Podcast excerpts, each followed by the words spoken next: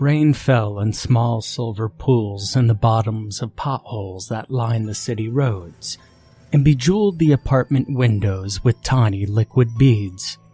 On her wooden desk, old turpentine soaked rags and crusted paintbrushes cluttered the space. The room was dim, except for a light that was clamped on her easel, pointed toward an empty canvas. As her paintbrush danced across the canvas, leaving behind thick globs of color, she began to feel disheartened.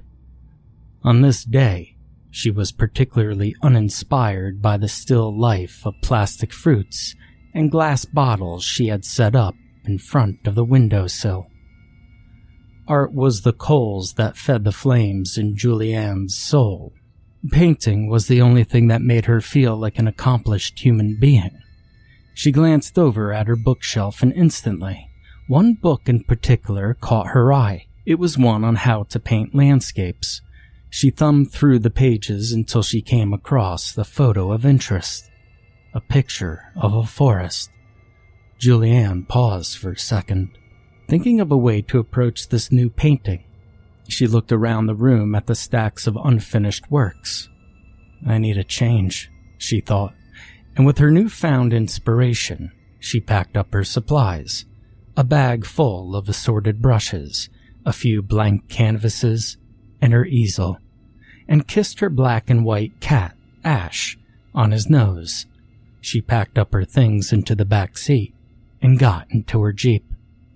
By three o'clock p.m., the rain had halted, but the gloomy atmosphere still persisted, and a thin blanket of mist yet lingered. Julianne drove out of the city past apartment buildings and concrete districts until the surroundings became increasingly suburban and eventually wooded. After a half hour of driving, the state forest sign appeared ahead and she turned into the parking lot. She stepped out of the vehicle and inhaled, taking in a lungful of late October chill.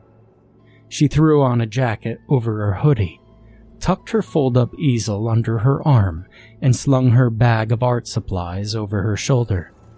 There was a 15 minute walk along the train tracks that ran parallel to the forest edge to get to the opening where Julianne wanted to enter the woods. As she walked further and further down the path, she noticed how, although most of the leaves were gone from the trees, the forest was still thick with thicket and thorn bushes. The forest was beautiful, though, and Julianne was happiest when she was in the wilderness, among all things natural. The path twisted and turned around bare trees and fallen logs until she stopped at a stream.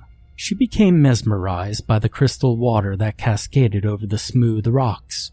A satisfied smile showed across her delicate features as she realized she had found the ultimate spot. Once the canvas was set up on her easel and her paints were out and ready, she lightly sketched the scene first, planning where she would carve the trickling creek through the brown forest on the canvas. She noted exactly where each tree would go, sketching the trunk softly, and where the tiny beams of sunlight would come streaming through the tree branches. It watched her.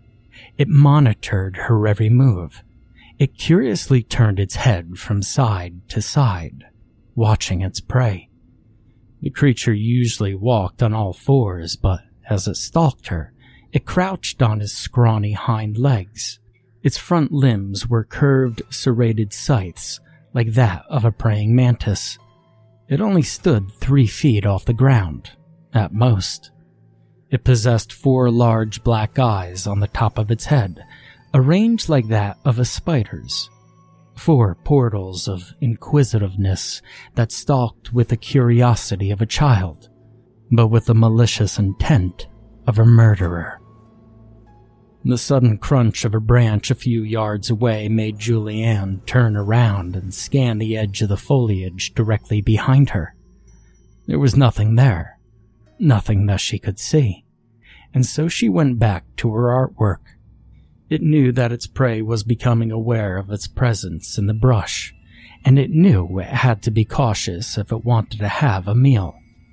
It began to silently scale a tree, digging its mantis like limbs into the bark.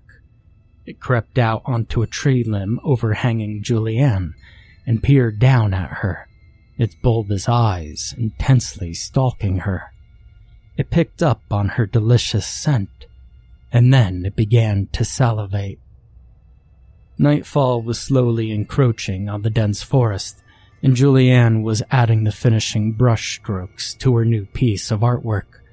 A drop of liquid landed on her cheek, and she brushed it off with the back of her hand. Julianne looked up at the forest canopy above her. There was nothing there but a slight breeze that blew through the trees and sent water droplets down to the forest floor, and she began to pack up her things. It had since moved from the tree and was now watching her from a greater distance. It was becoming desperate now. It needed to make a kill. The bloodthirsty thing decided to move in on her. As she was about to sling her bag over her shoulder, a screech erupted from the dark brush and she shot up straight. Did she just imagine that? Her subconscious wanted to tell her so very badly that the sound wasn't real, but her instincts were pleading otherwise. It sounded again, a blood chilling, high pitched shriek that lasted for four seconds. It wasn't earthly at all. Everything about the sound was alarming, and it gave her goosebumps. And something was moving toward her in the distance, the underbrush rustling with every step. It started out slow paced, and then picked up speed. Something was darting towards her. Julianne, being a skilled outdoors woman, decided she wasn't going down without trying, and so she ran in the opposite direction ripping through thorn bushes and tree branches. She was sprinting as fast as she could possibly run. She heard the noise again, but this time it was more of a groan. It was only a couple of yards ahead of her. Ahead, she thought to herself. This thing is swift. She strained her eyes in what was now turning into darkness. The sun was sinking away behind the trees. She was left all alone without the comfort of day. A tear streamed down her cheek, past her chin, and gently fell to the ground. She could not speak. She could not move. She could only watch as a clawed forelimb curled around the trunk of an evergreen tree in front of her, and then a second limb appeared. Whatever the thing was, it was clinging to the other side of the tree hanging there a few feet above the ground.